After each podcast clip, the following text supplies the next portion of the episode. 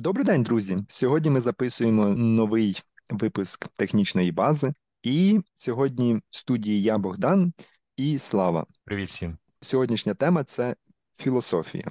Нарешті ми можемо сказати, що у нас сьогодні не спеціальний гість і не спеціальний випуск, бо кожен раз ми вже говоримо, у нас сьогодні спеціальний випуск чи гість. Сьогодні у нас просто цікавий випуск, правильно? Сьогодні типовий цікавий випуск, який вписується в тему психічного здоров'я. Можливо, ви пам'ятаєте, в одному з наших попередніх випусків ми згадали певні практичні поради, як піклуватися за своїм психічним здоров'ям, і там був пункт про е, духовність і філософію, як заповнювати оцю людську потребу. І сьогодні ми більше поговоримо про це. Ми поговоримо от про філософію і яким чином філософія нам може допомогти нормально себе відчувати і знайти, можливо, відповіді на якісь питання, які в нас виникають. Тож, а що таке власне філософія?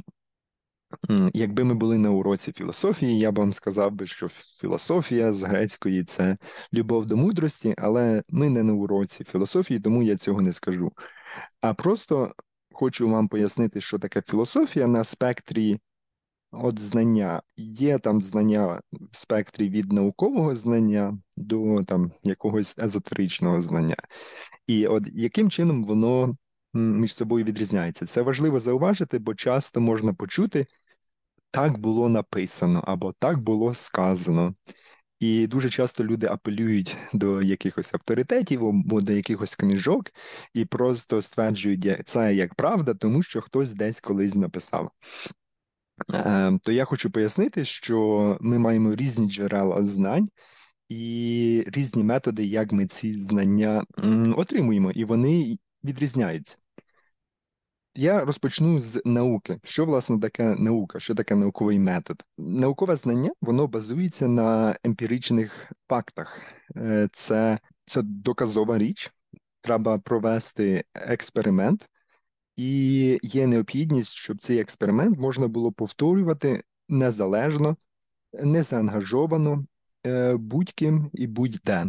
В цьому і є суть наукового методу, що якщо ви гіпотезу якусь стверджуєте, то вона має бути підтверджена незалежно е, будь-ким. І ще такий варт, варто уваги це те, що е, будь-яка гіпотеза, яку ви стверджуєте, в ній має бути необхідність.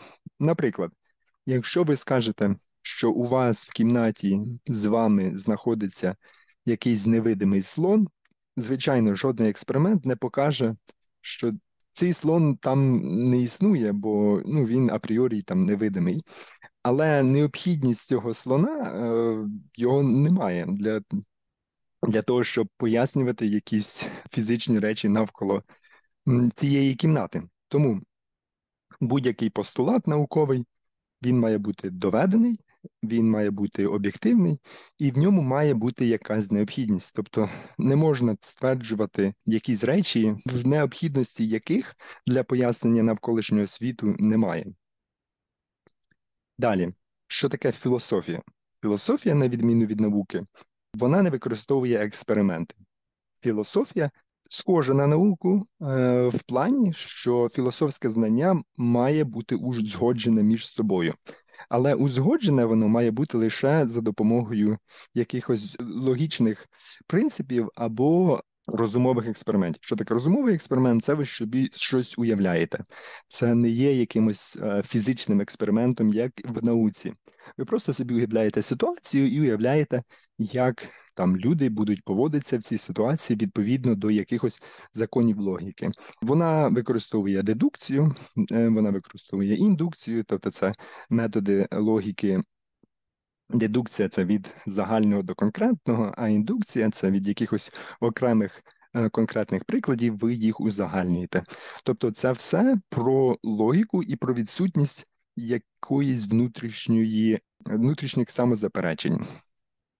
Тоді, коли релігія і релігійне знання, воно не вимагає ні експериментів, ні логіки, воно не вимагає нічого такого, воно базується на авторитеті, і воно базується на сліпій вірі в якихось постулатах.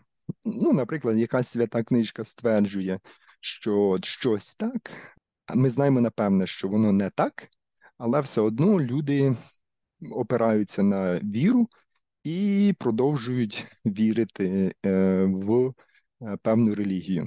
Да, я тільки добавлю, от коли спілкуєшся ну, з віруючими людьми, то вони будуть не згодні з тобою, що це сліпа віра. Ну, тобто, там теж люди аргументують про те, що є певні речі, які трапились в історії, і вони там знаходять відображення в Святому Письмі чи в інших книгах там.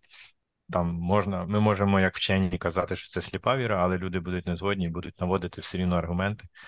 І тобто, ну, це може бути да, дискусією, чи це сліпа віра, чи що ти скажеш на це, Богдан? Ми розуміємо, да, що там старий заповіт це, можна так сказати, збірка ну, міфології древніх е, ізраїльських племен. Тобто і там же Мгм. ж, ну, і, були ці царі, там, і ми ж знаємо з історії, що деякі події були. Тобто, типу, базується на антропологічних історичних якихось речах, можна так сказати. Але при цьому вони намагаються пояснити світ і намагаються пояснити все в цьому світі. Наприклад, от Біблія стверджує, що земля є стаціонарною та нерухомою. У Псаломі е, 93.1, 96.10 і Ісая 66.1.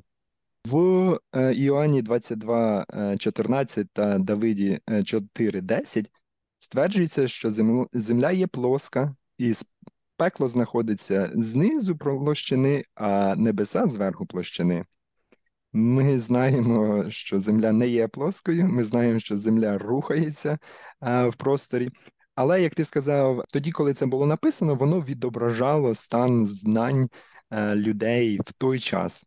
Ми ось недавно говорили про Римську імперію. Так, е, Близький Схід це була надзвичайно відстала частина Римської імперії, в якій був дуже низький рівень життя, було дуже низьке виробництво їжі. А це означає, що всім треба було пахати 24 на 7, щоб просто себе прогодувати в тих жахливих умовах.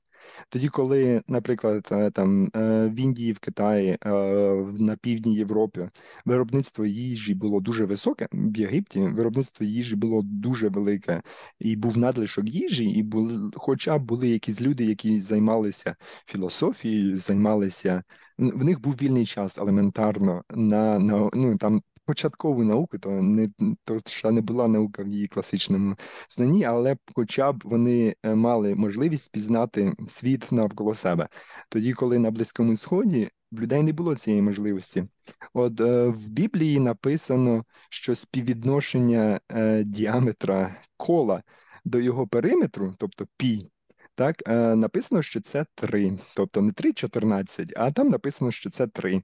Мене це особливо смішить, тому що я колись з дідом працював, ми робили м, пряжки для коней. В Україні стародавніми методами множили на 4, щоб е, в тебе навколо круглої пряжки воно оберталося. Тобто люди знали, що е, пі десь буде між трьома і чотирма, а в Біблії написано, що це 3. Будь-якому Коротше, в них не було часу і можливості для мисленевих експериментів в зв'язку Е, з Так, так, нестачею ен- елементарних ресурсів. Да? так, Це, до речі, цікаво, тому що не то, що ми завжди думаємо.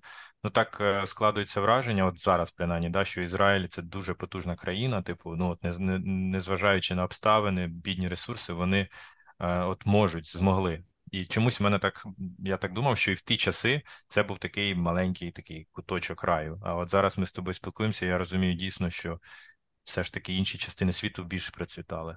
Так. Так, сучасний Ізраїль це європейська культура.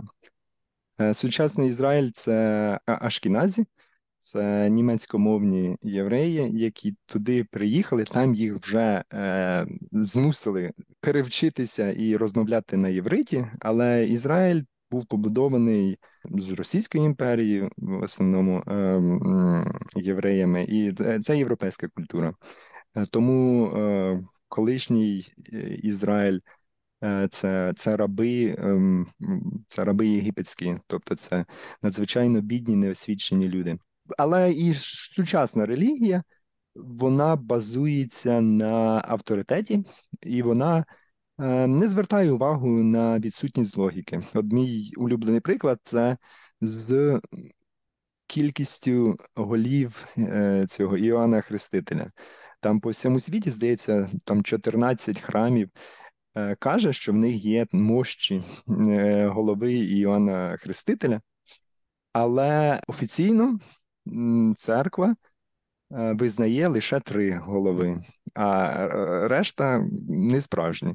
Але от три з 14 голів належать Іоанну Е, хрестителю, і це ніяким чином не виникає ніякої внутрішньої е, внутрішнього протиріччя е, в християн. Вони думають, що так дійсно.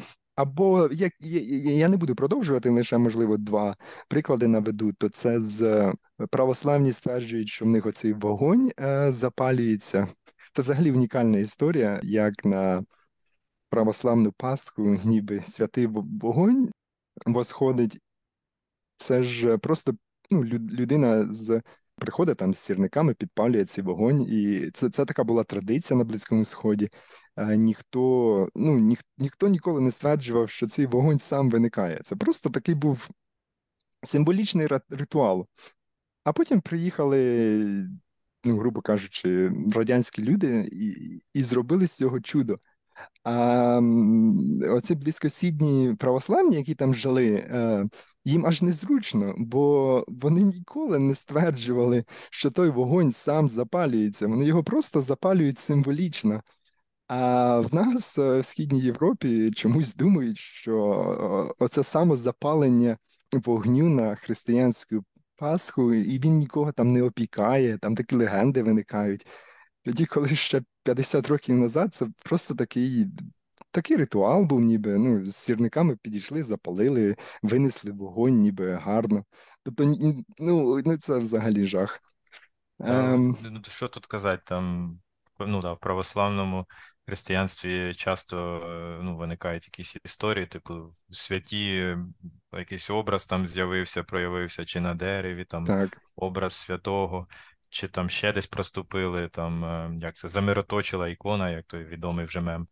Ну, але потім там виявляються причини цих е, святих образів на стінах. Ну там такі досить банальні, що навіть тут у нашому подкасті не буду говорити. Там коротше, да, там молодь після клубу виходила і сказати. Так, так.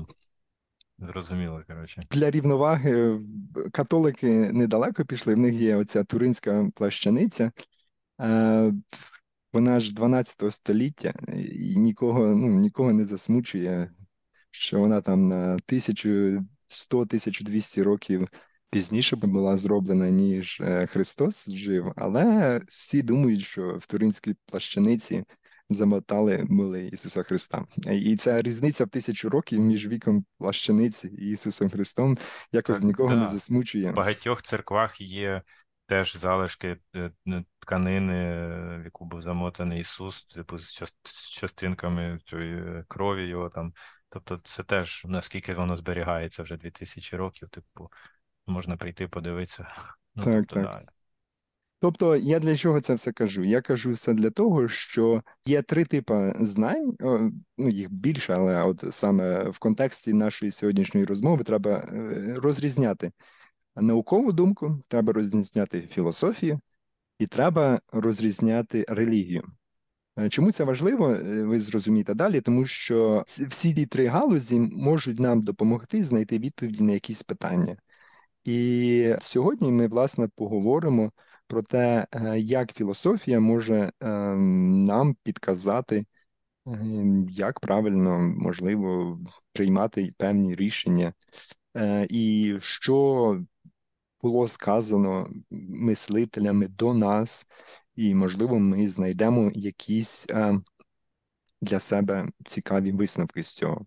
Ми поговоримо трошки про схід, ми поговоримо трошки про е, захід, але е, знову ж таки дисклеймер: ми не є професійними філософами, і мета сьогоднішньої розмови це поділитися тим, що резонує з нами, те, що ми вважаємо цікавим, і, можливо, вам також це сподобається. Але ніяким чином ми не претендуємо на охоплення всієї філософії, лише якесь ознайомлення з тим, що близьке нам.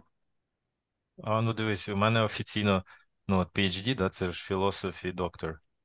Тобто, ніби такі титули роздають, але насправді ніякого курсу філософії саме в аспірантурі чи в PhD е, етапі не було. Тобто, цікаво так. Звичайно, я вчив філософію в університеті, але що титули роздають, але вже до філософії це вже ну, немає такого відношення в класичному розумінні філософії. Історично склалося. До речі, в мене в КПІ був досить хороший курс філософії. От, от, е, Хто б міг подумати, але в мене був курс етики, курс естетики, е, курс е, релігіознавства і була філософія, тобто якісь ну, таку якусь базу мені дали. Але, звичайно, це, це там кілька семестрів, це ми ну, не є професійними філософами. У мене аналогічно дуже класний був викладач в університеті Шевченка. Реально, ну тобто, гарні знання давав. Ну, єдине, мушу визнати, що я насправді багато з того забув, тобто воно якось е, ну, занадто академічно викладається філософія. Тобто, ці всі гегелі, ці всі речі дуже складні, якщо чесно. Так що так. я потім розповім про напрямок філософії, який мене вже зацікавив, так сказати, у зрілому більш віці, тобто вже більш е, з практичними речима. Ну, це про це пізніше. Хто дослухав до цього етапу, вже молодець. Відразу давай е, розкажи, от що тобі особисто імпонує у філософії, який напрямок і чому? Я розповім е, про один напрям філософії, який дійсно от от реально має практичне значення, він цікавий, тобто він актуальний навіть зараз. Бо ці всі течії, ну і взагалі е, багато чого е, з філософії, да, це ну, якісь концепції поколінь ще тих там тисячі років тому. Але е, одні речі втрачають актуальність, а інші ні. Так, от мене вже як я кажу, досить зрілому віці, мається на увазі досить недавно, зацікавив стоїцизм, саме от його такий сучасне розуміння, тобто те, що дуже актуально зараз, тобто його прагматична, практична складова. А взагалі стоїцизм це старовинна філософія, тобто періоду Древньої Греції, е, засновником її був е, Зенон, так званий Зенонський Тіона, тоді давали. Е, імена, клички, враховуючи походження, тому що імен було дуже ну, багато схожих, і щоб виокремлювати людей, от саме географічне походження цих людей це була частина ніби як імені. Це було десь 300 років до нашої ери. Я одразу розповім коротеньку історію, а потім поговоримо, в чому ж практичність і в чому інтерес, щоб це дійсно було корисно для слухачів. Цей дядько, цей Зенон, він був якимсь купцем, е, подорожував, е, продавав свої товари, і от одного разу його корабель розбився, і він все втратив. Ну тобто він за секунду, там за момент е, став бідний і без нічого. Ну, він там міг е, зневіритись там чи якийсь обрати один шлях, він при цьому вирішив слідувати знанням. І от е, він почав ходити за якимись, е, ну, не мудрецями, да, можна сказати, е, людьми, які щось розуміли, просто слухати їхні повчання, лекції, а потім сам почав виокремлювати свій світогляд і от заклав основи стоїцизму. Ходив він е, з цими своїми лекціями які вже він потім сам давав і робив це в Афінах біля будівлі, яка називає, називалась Стоя, і тому власне назва стоїцизм.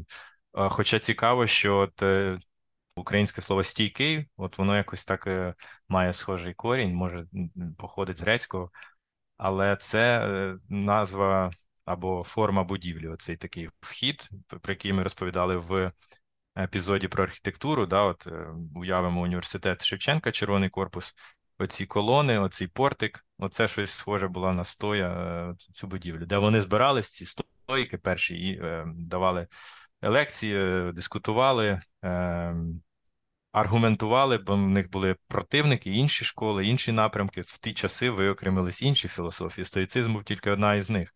Були ще епікурейці, були ще е, послідовники Арістотеля, я забув напрямок, чи Платона. Коротше кажучи, це була одна з шкіл, і оцей Зенон, да, він вважається першим самим стоїком. Тобто, що що таке стоїцизм? Як я вже сказав, це філософія, але це також спосіб життя, спосіб мислення, спосіб світогляду. І е, практичне значення має одна з складових стоїцизму це саме етика, тому що є ще фізика і, і, і логіка. Це такі три стовпа всього. Перші е, фізику і логіку ми торкати не будемо. Практичне значення для нас має е, етика. Тобто, що робить людей щасливими, як потрібно жити? От на це намагається відповісти от саме оця склад е, частина стоїцизму.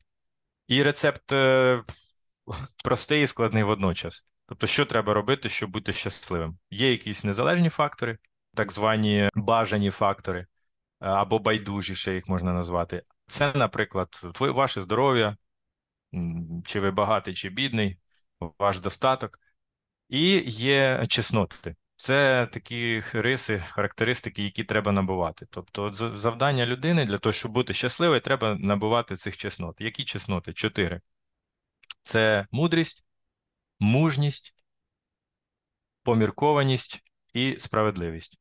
Е, от стойки вважали, що незалежно бідний ви чи багатий, типу, вас буде робити щасливим, якщо ви працюєте в напрямку набування оцих саме чотирьох чеснот. І тому в стоїків ти міг бути і бідним, і рабом, і багатим, але щасливим ти будеш тільки тоді, коли в тебе є ось е, робота в напрямку цих речей. І це, в принципі, резонує з сучасними, там, наприклад, висловами, що гроші там е, не роблять е, людей щасливими. Так, з ними легше, тобто за гроші не купиш щастя з ними, але з ними легше, звичайно, але все ж таки ключовим є пропрацювання речей, які привносять гармонію в природу людини. От вони вірили, що якщо ви напрацьовуєте ці речі, якщо ви справедливий, мудрий, мужній і так далі, про те, що я назвав, то ви в гармонії з природою і ви будете щасливими.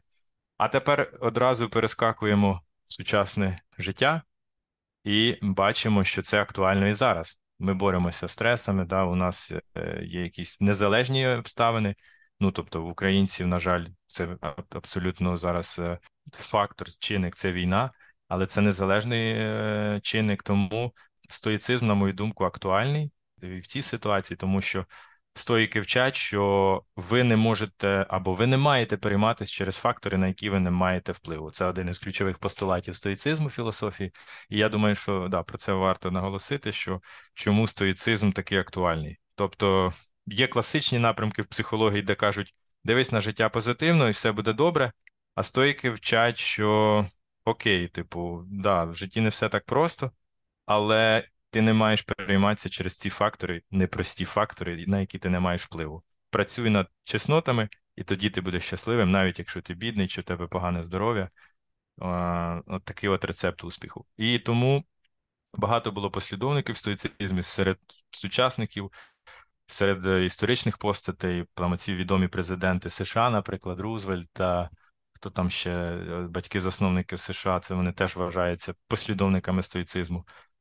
В римські часи, ну бо я сказав, що Зенон це була, були Афіни, Древня Греція. В Римі, взагалі, в древньому Римі стоїцизм був дуже популярний. Чому? Тому що ще одних з постулатів стоїцизму, до речі, це роль в суспільстві. І це теж актуально зараз. Ну от зараз багато волонтерів, багато людей намагаються допомогти, тобто зрозумілі мотиви, але також перегукується стоїцизм. Стоїки казали, треба бути корисним в суспільстві. І, власне, я думаю, це ну дуже корисна філософія, тому що тоді ти будеш і гарно працювати, приносити користь суспільству, своїй родині і так далі.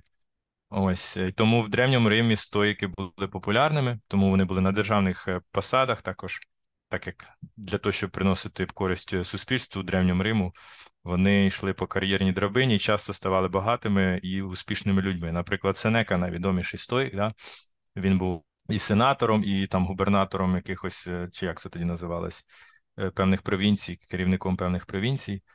Тобто, це могли бути люди будь-якого спектру, і бідні, і багаті. Цікаво, що ти назвав Сенеку найвідомішим стоїком. Я б сказав би Марк Аврелій е, найвідоміший. Так, да, він з Сенекою два найвідоміших, але я отак чисто подивися на кількість книг там чи згадувань. Мені здається, все ж таки Сенека на першому, а Марк Аврелій на другому. Так Ну, таке моє враження.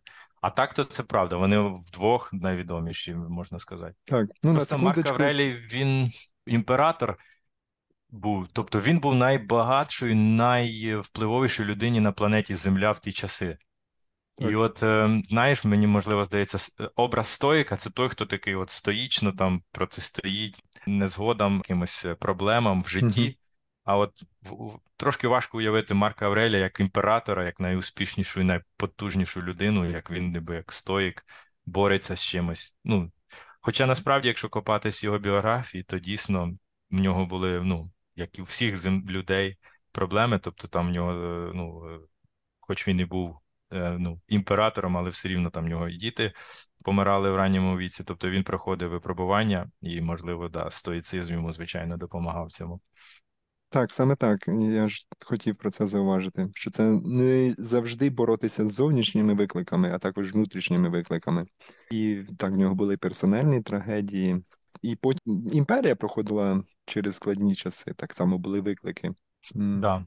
До речі, Марк Аврелій для слухачів, то, можливо, не чув про нього. Якщо ви дивились фільм Гладіатор, то той імператор на початку фільму, той дідусь, е, типу, добрий, ну, і керівник того головного героя, цього ж е, генерала, як це, Максимуса, то це був Марк Аврелій, той е, імператор. Ось. І він, до речі, помер на, за незрозумілих обставин саме в поході, в військовому поході. Ну, тобто історичний Марк Аврелій. Тобто те, що в фільмі зображено, можливо, мало місця, але ніхто про це то достовірно не знає. Так, але треба зауважити, що фільм не є історично Ні, ні, ні, ні. Але ну там плюс-мінус та персонажі реальні. Можу розповісти один анекдот. е, Анекдот в плані не жарт, як кажуть в Радянському Союзі, а анекдот в первинному значенні слова анекдот це просто історія життя. Я також познайомився з стоїцизмом е, в університеті на курсі філософії. Я пам'ятаю, в мене було домашнє читання саме Сенеку. І я прийшов в сільську бібліотеку в Кожанці, е, шукав Сенеку. Я прийшов, пам'ятаю, до них і запитав, у вас Сенека є?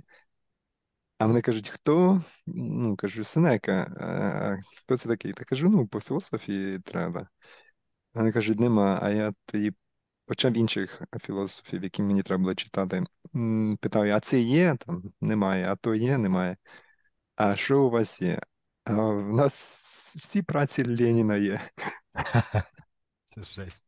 А, то такий там був набір е, книг в сільській бібліотеці на початку нульових. Да, порівняли. От з Сенекою, я, яка ситуація з ним? Ну, він був дійсно одною з найбагатших людей, одним з найбагатших людей в Римській імперії, але також він ішов на компроміси часто з совістю, так вважається, тому що він був вчителем, ментором Нерона. Нерона ми знаємо як одного з таких класичних деспотів, найжорстокішого імператора Риму.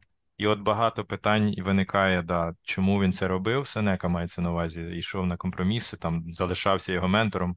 Хоча стоїцизм це от теж класичний е, відстоювання своїх принципів, ну, знову ж таки, напрацювання цих чеснот. Ти маєш бути справедливим, мудрим і так далі.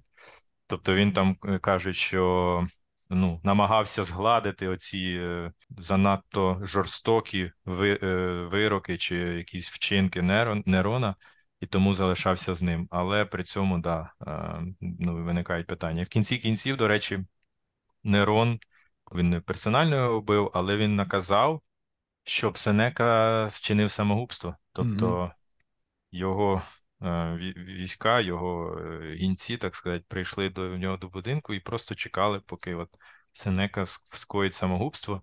І от хотів додати декілька от слів, от саме самогубство в стоїцизмі.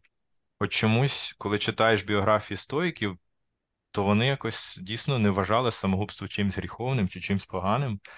Е, Вони інколи, от, е, якщо там йшло щось супереч їхнім е, от, принципам, чи вони вже не могли там протистояти там злу, чи з ким вони боролись, вони вчиняли самогубство. І от в цьому, ну да, от сучасній людині, як мені трошки не зрозуміло, типу, оце, оце, оцей аспект. Тому що навіть, наприклад, був один стоїк, теж варто про нього зазначити, е, на ім'я Като.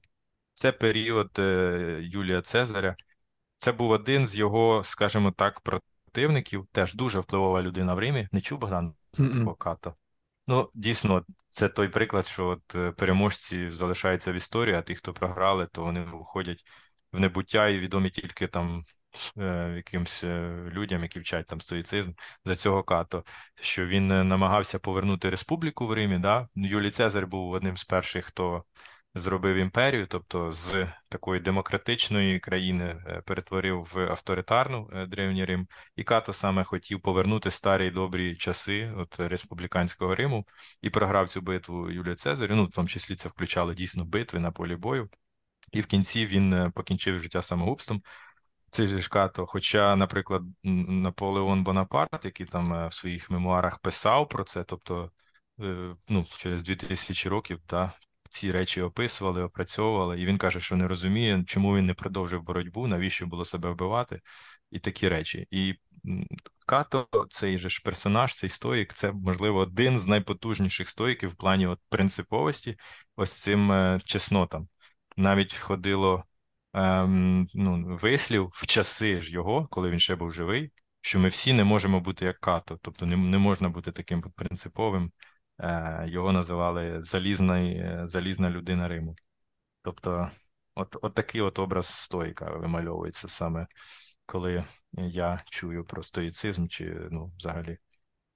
Це дійсно складно. В житті важко бути таким. Не всі можуть бути като. Дуже складно дійсно залишатися от саме принциповим у всіх всіх е, сферах і всіх моментах життя. І от тут, Богдан, я хотів ще згадати, пам'ятаєш, ми обговорювали випуску про депресію, ти казав, що депресія це результат е, негативних досвідів, які накопичуються. Угу. І, типу, дійсно, ти не можеш уникнути, вірогідність депресії зростає, чим більше в тебе якихось траблів в житті не гаразд.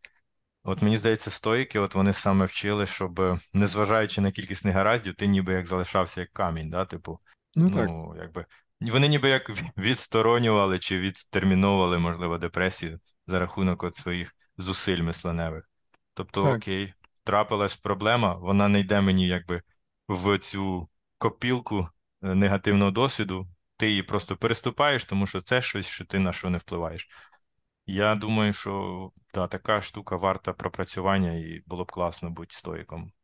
Тільки додам, е, ну хто там вже читав чи, можливо, цікавився стоїцизмом і знає про Аврелія, Марка Аврелія і Сенеку, то третій найвідоміший стоїк це Епіктет. От, власне, він теж приклад класичного такого стоїчного стоїчного життя, стоїчної долі. Тобто він був рабом і став вільною людиною, і став відомим філософом. Ну, як доказ того, що в принципі все можливо.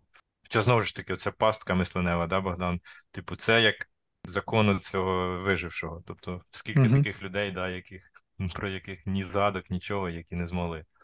До речі, так. Я хотів згадати про щось схоже, бо ми говоримо про людей, які колись давно жили, і я зараз згадаю про стародавні часи.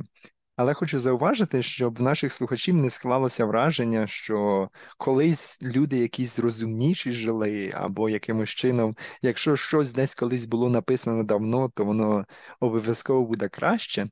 Е, Ні, це не так. Ти згадав про фільми. Ще є такий хороший фільм uh, Beautiful Mind. Uh, я не знаю, як в українському перекладі, це про ем, про теорію ігор, про Неша, про людину, яка отримала Нобелівську премію, математик, який отримав Нобелівську премію в ем, економіці е, за теорію ігор. Е, так, теорію теорію ігор можна використовувати в дуже цікавих галузях, і можна описувати філософію теорії ігор, і яка показує, чи теорія, якась філософська е, теорія, чи вона витримає випробування часу. І це дуже цікаво, тому що математично можна показати, чи теорії е, вони є е, стійкими, чи є якийсь набір філософських тверджень стійким, чи він саморуйнується. До прикладу, там марксизм, а просто якщо його змоделювати в теорії ігор, то там він не призводить до якогось ем, покращення умов життя суспільства, і тому він не виграє теорію ігор. Тобто, якщо змоделювати марксизм, то він в будь-якому випадку це не є стійка рівновага, він має вийти з рівноваги і має е, зникнути. А от такі речі, як там стоїцизм або багато інших філософій, вони витримали випробування часом, і це можна продемонструвати, математично. Це така просто е, вставка цікава.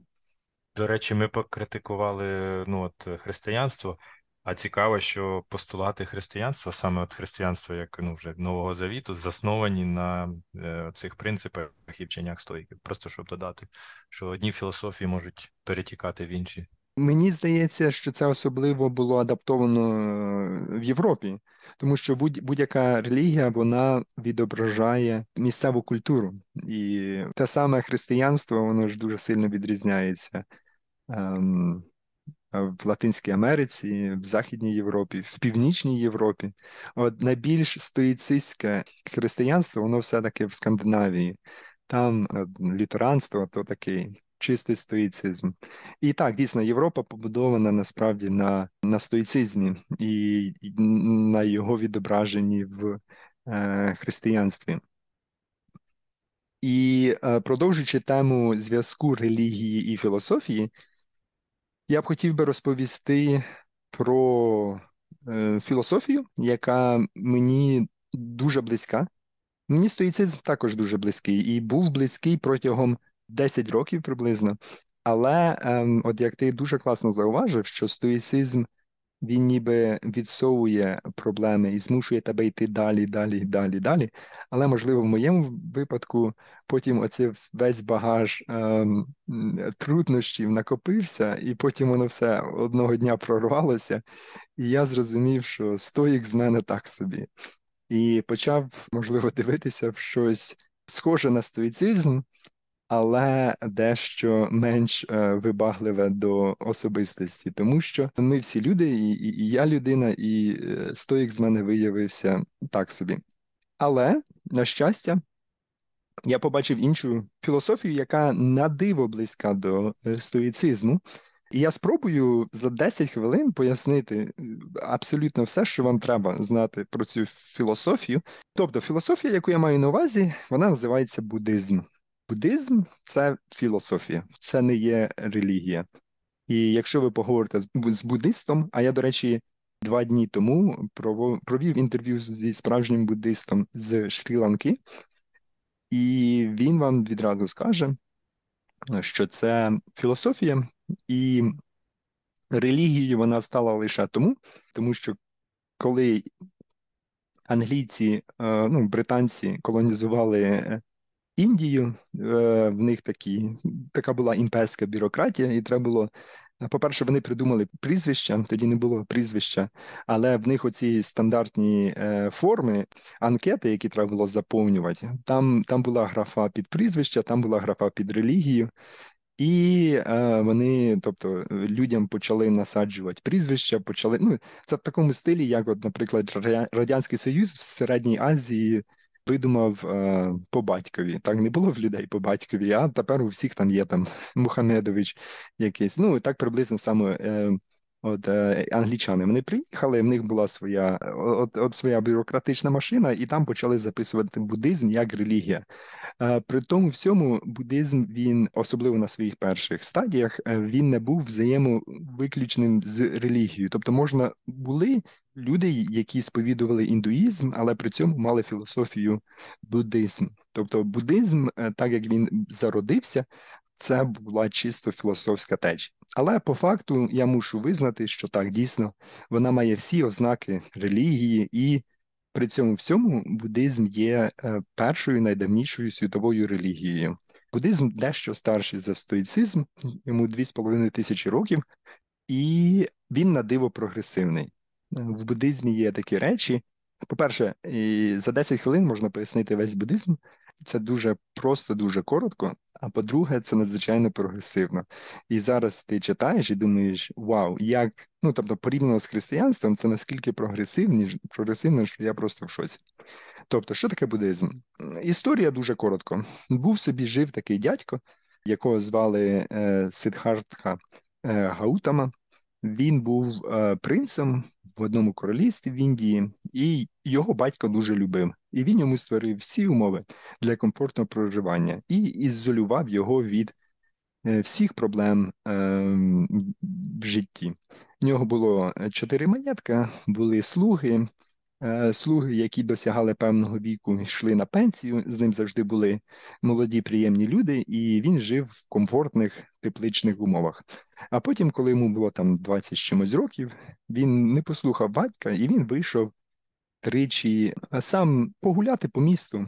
І е, перший раз він побачив людину похилого віку, яка була слабка, і він був дуже здивований. Він не знав, що старість наскільки наскільки неприємна.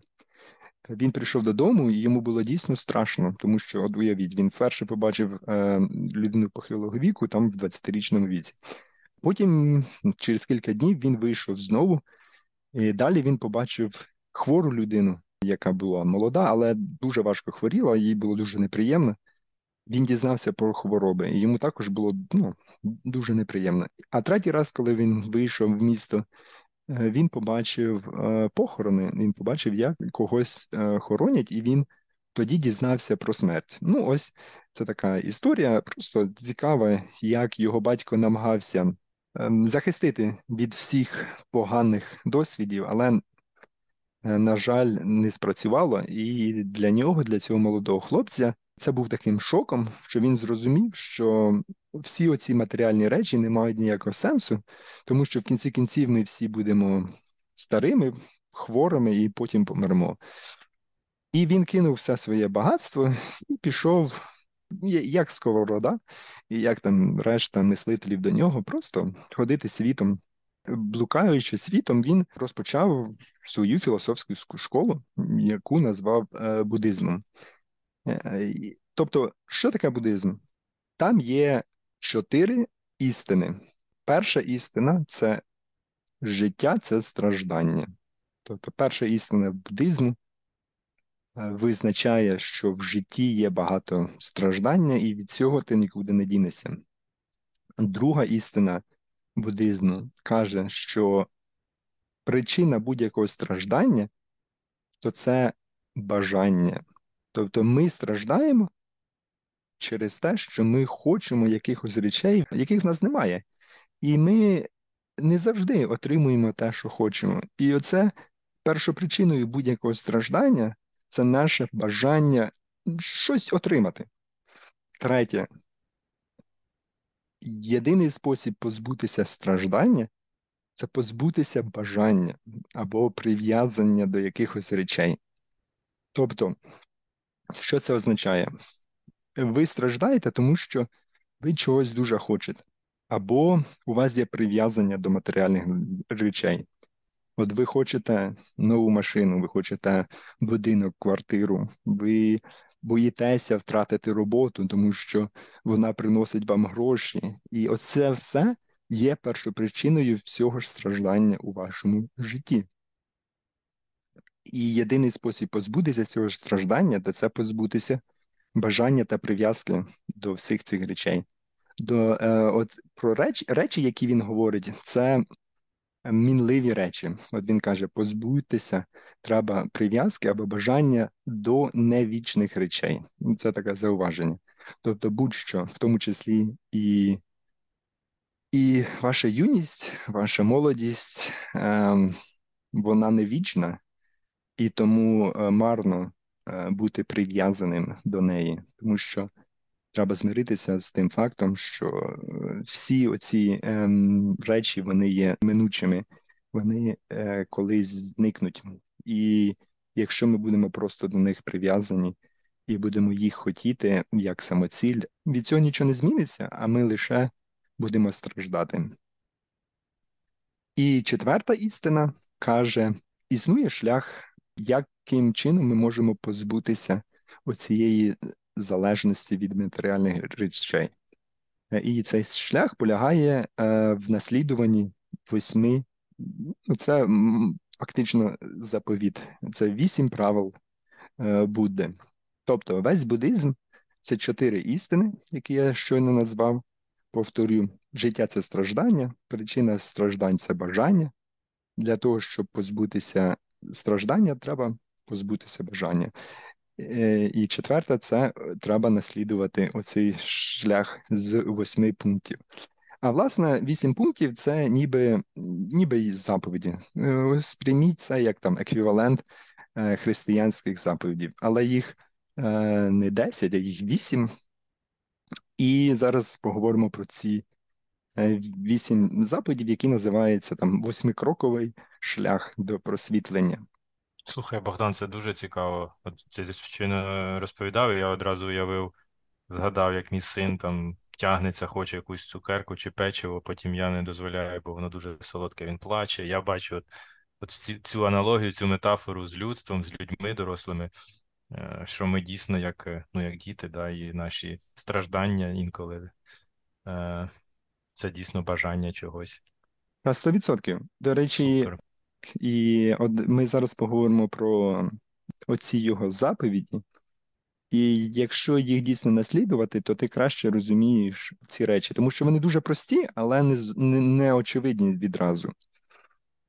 Е, от його вісім заповідей е, можна розбити на три категорії: це перша категорія мудрість, дві заповіді в категорії мудрості, е, три заповіді в категорії моралі або етики, в залежності від перекладу. І третя це дисципліна. Третя категорія, ще три заповіді це дисципліна. Тобто 2, 3, 3.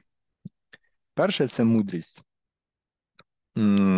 Значить, перша е, заповідь це бачення. Е, треба розвивати бачення причини і природи страждань. Оце саме це, що ти сказав. Тобто, перша заповідь це треба бути мудрим, і от е, якраз цей приклад, що ти навів спостерігати, дивитися і аналізувати, чому люди навколо тебе або чому ти сам страждаєш. Друге, в мудрості важливе це наміри. Тобі треба щиро хотіти позбутися оцього полону е, матеріальних речей. Далі категорія моральності. Ем, Перше, то це правильна мова. Перша заповідь в категорії моральності то це слідкувати за мовою, не брехати і не ображати. Далі правильна поведінка. Дуже цікаво в правильній поведінці, це я казав, наскільки це прогресивно. Тоді, коли християнство описує в заповідях, так, е, жінку як е, власність, коли там яка це заповідь, е, не побажай речей сусіда свого, його осла і його жінки. Тобто в заповіді описується дружина сусіда як його власність. А от Будда пише правильна поведінка і наводить приклади: це бути бути корисним людям навколо тебе, не нашкодити людям навколо в тебе. І він пише конкретно про шкоду е, і небезпеку е, сексуального насильства. Тобто, в е, графі про правильну поведінку він наголошує про ну, етику сексуальної поведінки, що, як на мене, це абсолютно ну, це наскільки прогресивні речі, тоді, коли уявіть, це дві з половиною тисячі років назад, які там яка мова могла йти про права жінок? Там жінку фактично продавали е, в весілля, як ну на весіллі там з однієї родини в іншу передавали як власність. А він писав про етику сексуальної поведінки. І останнє е, в графії моральності то це е, правильний спосіб життя. Також абсолютно в шоці. Це етика заробляти на життя. Тобто він сказав, що е, на життя треба заробляти етичними способами. Любому нам треба якимось чином е, заробляти на проживання, а є різні способи зароб... заробляти на проживання. Можна бути, я не знаю, можна працювати на торгівці зброєю або наркотиками, а можна працювати, я не знаю, там в госпіталі. І етика цих речей різна. Тому він наголошував на тому, що не всі методи заробляння грошей є однаковими, а треба ем, заробляти на життя етичними способами. І остання група заповідей, ще три заповіді про духовну дисципліну. Заповідь номер 6 – це правильність зусилля. Е, Це треба докладати зусиль для саморозвитку. Ну тут саморозвиток в контексті духовності, в контексті пізнання себе, пізнання світу. Сім це правильна усвідомленість. Усвідомленість тут мається на увазі увага, е, увага на теперішньому моменті. Тобто, треба, ну, усвідомленість, я так розумію, це mindfulness. Треба розуміти, що минулого не існує, майбутнього не існує. Вони існують лише в нашій уяві. Єдина річ, яка існує, то це зараз. Е, теперішній момент це єдиний справжній момент, і треба бути зосередженим і сконцентрованим на теперішньому моменті, а не літати десь в уяві, о, як воно буде в минулому, як воно буде в майбутньому, або себе карати, е, згадуючи якісь незручні моменти, які виникли в минулому. Це все неправильно. Е, буде нас вчить треба зосередитися на теперішньому моменті. І остання заповідь це про те, як треба зосереджуватися. А зосереджуватися треба медитуючи. І про медитацію, що таке медитація, користь медитації, ми поговоримо на наступному в наступному епізоді. Тобто, і тут я зроблю анонс. Будь ласка, приєднуйтесь до нас, якщо вам це цікава тема. В нас буде окремий випуск, присвячений е, лише медитації, тому що це дуже цікава тема. Я, Я вас вітаю. Ви практично знаєте. Якщо ви дослухали до цього моменту, 90% всього, що вам е, що можна знати про буддизм, решта це якісь там культурні елементи або якесь пояснення. А от філософія, ви її вже знаєте. Слухай, це цікаво, Богдане. Це дійсно актуально.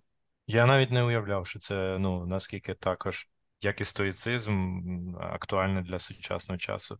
От е, ти розповідав, я намагався тому ж таки проводити паралелі. Да, от Я назвав чотири чесноти, ти назвав оці вісім е, заповідей чи правил. Я намагався проводити паралелі, в принципі, дійсно суголосно е, або схоже з трьох, трьома з чотирьох.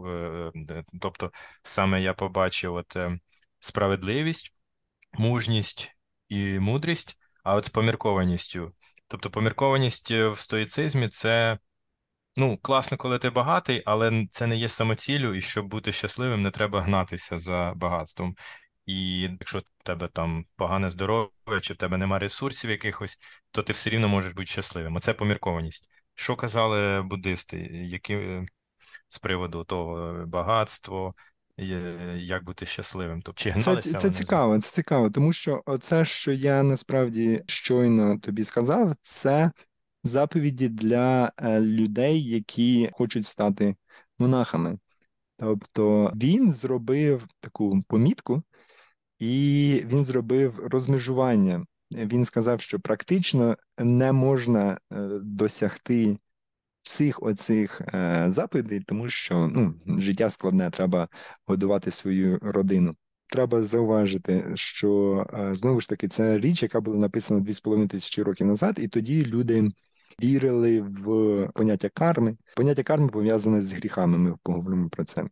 А є ще питання ре реінкарнації. Тобто, що буддизм каже, це те, що ти будеш реінкарнований е, безкінечну кількість разів. І е, якщо ти станеш монахом і будеш е, слідкувати за своєю поведінкою, то ти досягнеш нірвани, і це буде закінчення твого переродження.